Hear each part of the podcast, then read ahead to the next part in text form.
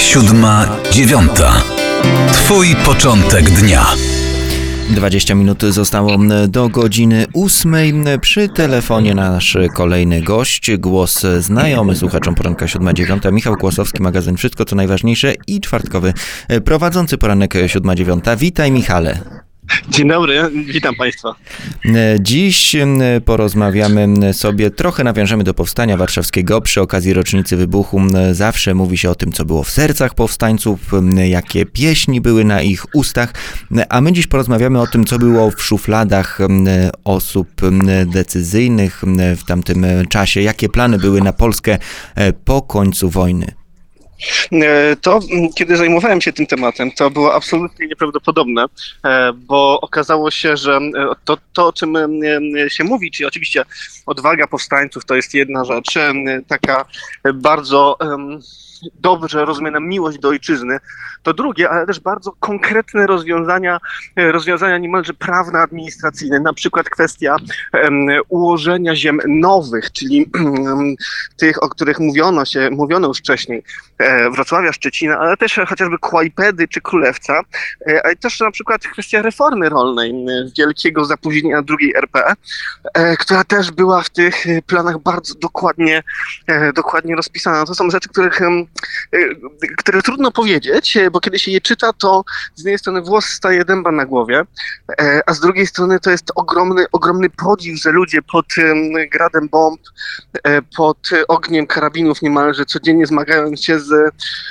no, z widmem śmierci, nie ukrywajmy, byli w stanie przeprowadzić taką e, dokładną, kompleksową pracę e, intelektualną i pracę na rzecz państwa, które, o którym wszyscy marzyli, że odrodzi się. W zasadzie nie marzyli, tylko wiedzieli, że wojna się musi kiedyś skończyć i na ten koniec wojny po prostu trzeba być też przygotowanym. Walka pod okupacją to jedno, walka po powstaniu warszawskim także. No, oczywiście wszyscy byli w tej walce zjednoczeni i, i taki głos dominuje, ale też nie możemy z drugiej strony zapominać o tym, że cały czas czas e, pewna struktura, pewne podziały polityczne funkcjonowały, pewne różne wizje tego, jak właśnie ma wyglądać przyszły kraj. Co możemy na ten temat powiedzieć? Jakie, jakie tutaj stronnictwa dominowały? Wiemy dobrze, że sanacja no, się skompromitowała klęską wrześniową i, i tak była postrzegana. Co, co na to miejsce, jakby na tą scenę polityczną, podziemną weszło?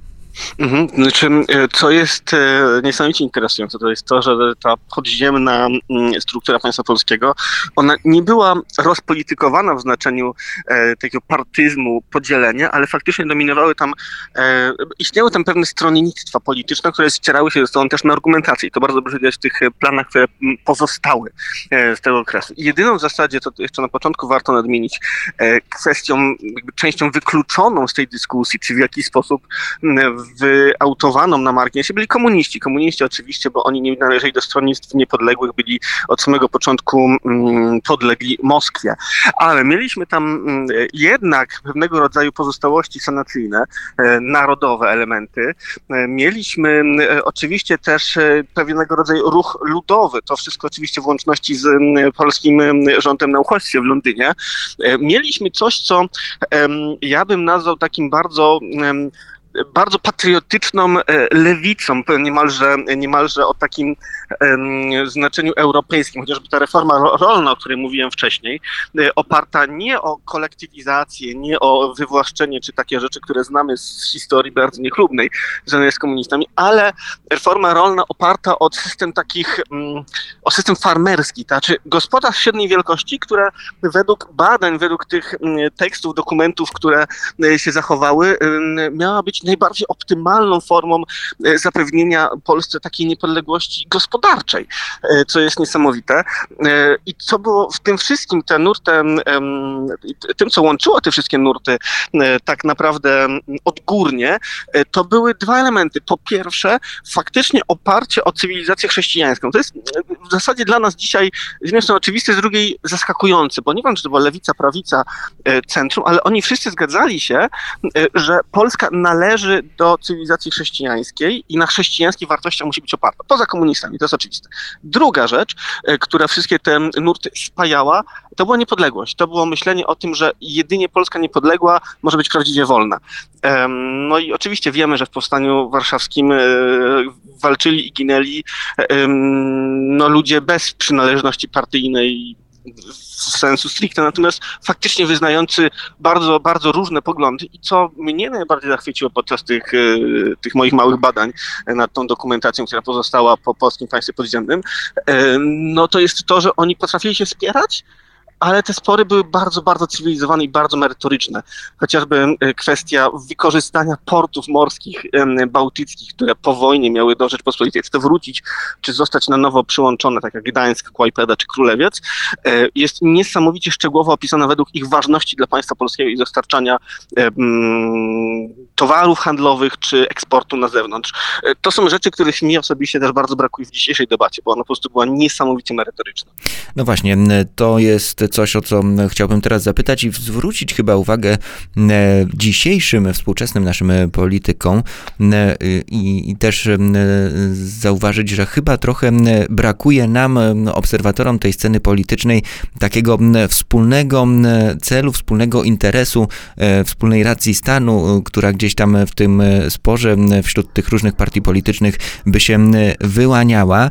Tutaj mieliśmy coś takiego, że chociaż były różnice na pewno, to jednak no, pewne rzeczy były mm, e, bezdyskusyjne, chociażby to, że po wojnie mm, e, to mm, e, obszar właśnie to, co mówisz, królewca chociażby miał trafić do Polski. Chyba nikt, żadna z tych formacji politycznych nie, nie, nie zakładała, że będzie on pod kuratelą sowiecką. Były takie po prostu pewne kwestie, które bez względu na barwy polityczne, na poglądy, były pewną racją stanu bezdyskusyjną. To jest coś, co wydaje mi się, że można czytać na dwa sposoby. Po pierwsze, mm, jednak pewien rodzaj naiwności w tych planach e, był, a może no nie naiwności, ale niezwykłego optymizmu. E, no ale trudno zakładać, że ludzie, którzy doświadczają wojny, na co dzień nie będą szukali optymizmu w przyszłości. To uznałbym za podstawowe wyjaśnienie. Druga rzecz, my przez długi czas uczyliśmy się tego, że tak naprawdę to, co wydarzyło się po wojnie, y, nie miało alternatywy, to znaczy przyłączenie e, ziem odzyskanych, jak nazwali komuniści, czyli e, od Wrocławia do Szczecina, e, a y, okazuje się, że polskie państwo podziemne to wyrosły na bardzo niepodległej tradycji myśli politycznej, miało również taką, może nie ideę fix, ale myślę, że jako kompensację tych szkód ze strony Niemiec otrzymuje Polska ziemię, która historycznie e, do Polski należała. Oczywiście w XIII e, wieku, więc bardzo dawno, natomiast ta dyskusja się toczyła jeszcze przed wojną, e, to też nadmiejmy. Natomiast chociażby Jerzy Braun z Katolickiej Unii mówił, że no to jest no, taka kompensacja za te, za te szkody, które się których się Niemcy dopuścili na Polakach, więc e, tak, oczywiście. I to były elementy, e, podobnie jak na przykład dostęp do portów e, morskich, bałtyckich. Pamiętajmy, że to była jedno z, jedna z ogromnych bolączek drugiej RP, to znaczy budowa Gdyni to jest jedna rzecz, natomiast to, że Gdańsk nie był, no Gdańsk był wolnym miastem, to, że to dotarcie do morza nie było tak, tak, tak bardzo możliwe, było jednym z bolączek geopolitycznych II Rzeczpospolitej, więc umówmy się, że faktycznie te plany, które e, zostały przez polskie państwo podziemne stworzone podczas okupacji, podczas wojny, podczas powstania warszawskiego, e, no i dalej podczas powstania wiele z nich po prostu straciliśmy, to spalonych, niszczonych, one trochę wyprzedały swoją epokę, ja mam wrażenie, bo to była bardzo, bardzo suwerenna, bardzo um, tak, to co powiedziałem, ale jednocześnie trafna analiza kłopotów, jakie Polska miała przez ostatnie lata, to znaczy e, kwestia relacji z Niemcami, z Rosją, kwestia dostępu do e, portów bałtyckich, kwestia uwłaszczenia e, chłopów i reformy rolnej, kwestia na przykład systemu podatkowego, co też jest niesamowite. Wszyscy wiemy wiele na temat reform Grabskiego, tych powojennych po I wojnie światowej.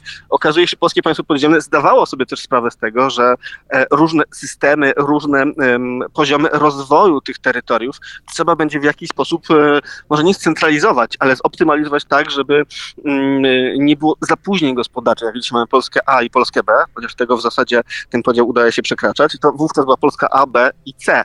Więc tak, to jest coś, co jest niezwykłe, w tym sensie, że bardzo jasno rozpoznane problemy mm, nie pozwalające na osiągnięcie pełnej suwerenności czy niepodległości Rzeczpospolitej, e, II Rzeczpospolitej e, i starano się na nie odpowiedzieć. To znaczy skończono z brzonkami pod tytułem Kolonia Polska na Madagaskarze, ale faktycznie bardzo jasno, bardzo dokładnie mówiono o tym, że te ziemie nowe mogą w jakiś sposób służyć Rzeczpospolitej.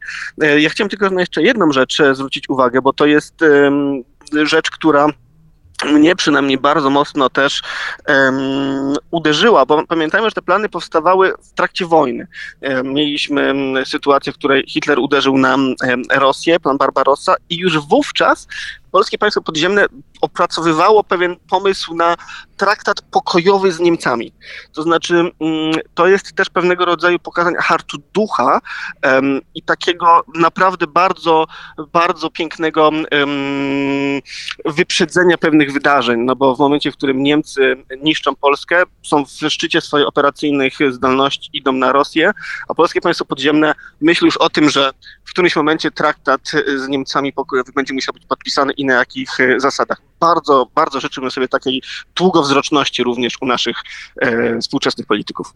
Energia i inicjatywa, nie tylko wyczekiwanie na to, jak całe otoczenie naszego polityczne będzie zachowywać się i dopiero reagowanie na ich ruchy, to na pewno ciekawa, ciekawa cecha i, i, i charakterystyczna tamtych elit. Ja tylko jeszcze jedną rzecz, rzecz chciałem powiedzieć i, i o to ciebie zapytać, że tak sobie myślę, że e, dla nas to jest nawet dosyć ciekawe doświadczenie czytać i, i, i poznawać takie plany, bo my jednak przyzwyczailiśmy się pewien, w pewien sposób do pewnej bezalternatywności naszych granic, naszego kształtu, naszego państwa. Wszystkie jakieś inne pomysły uznawane były za jakieś, no takie trochę może oderwane od rzeczywistości. Tymczasem tutaj mamy e, bardzo merytorycznie opracowane inne warianty tego, jak, jak nasz kraj może wyglądać i, i dla nas myślę, że jest to też ciekawa, ciekawe takie ćwiczenie intelektualne i, i spojrzenie na to, jak Polska może też e, wyglądać w innym wydaniu.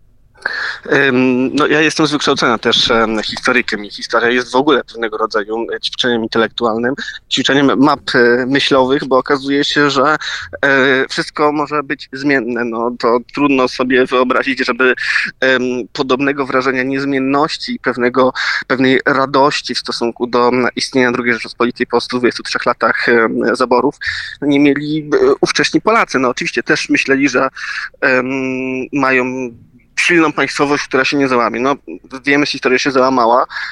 No i cóż, zarówno powstanie warszawskie, jak i, jak i te plany, które przecież istnieją, a które są niestety mało znane, to jest taki przykład tego, że trzeba się, zdaje się, przygotować na każdy możliwy wariant, e, również e, intelektualnie. No i chyba tego, tego też uczy ta historia, że cały czas trzeba myśleć, co się może wydarzyć. Michał Kłosowski, wszystko co najważniejsze i czwartkowy gospodarz poranka 7-9 był naszym gościem. Dziś po drugiej stronie mikrofonu, raczej powiedzielibyśmy telefony. Bardzo dziękujemy, pozdrawiamy. Dziękuję i do usłyszenia w czwartek. Siódma, dziewiąta. Twój początek dnia.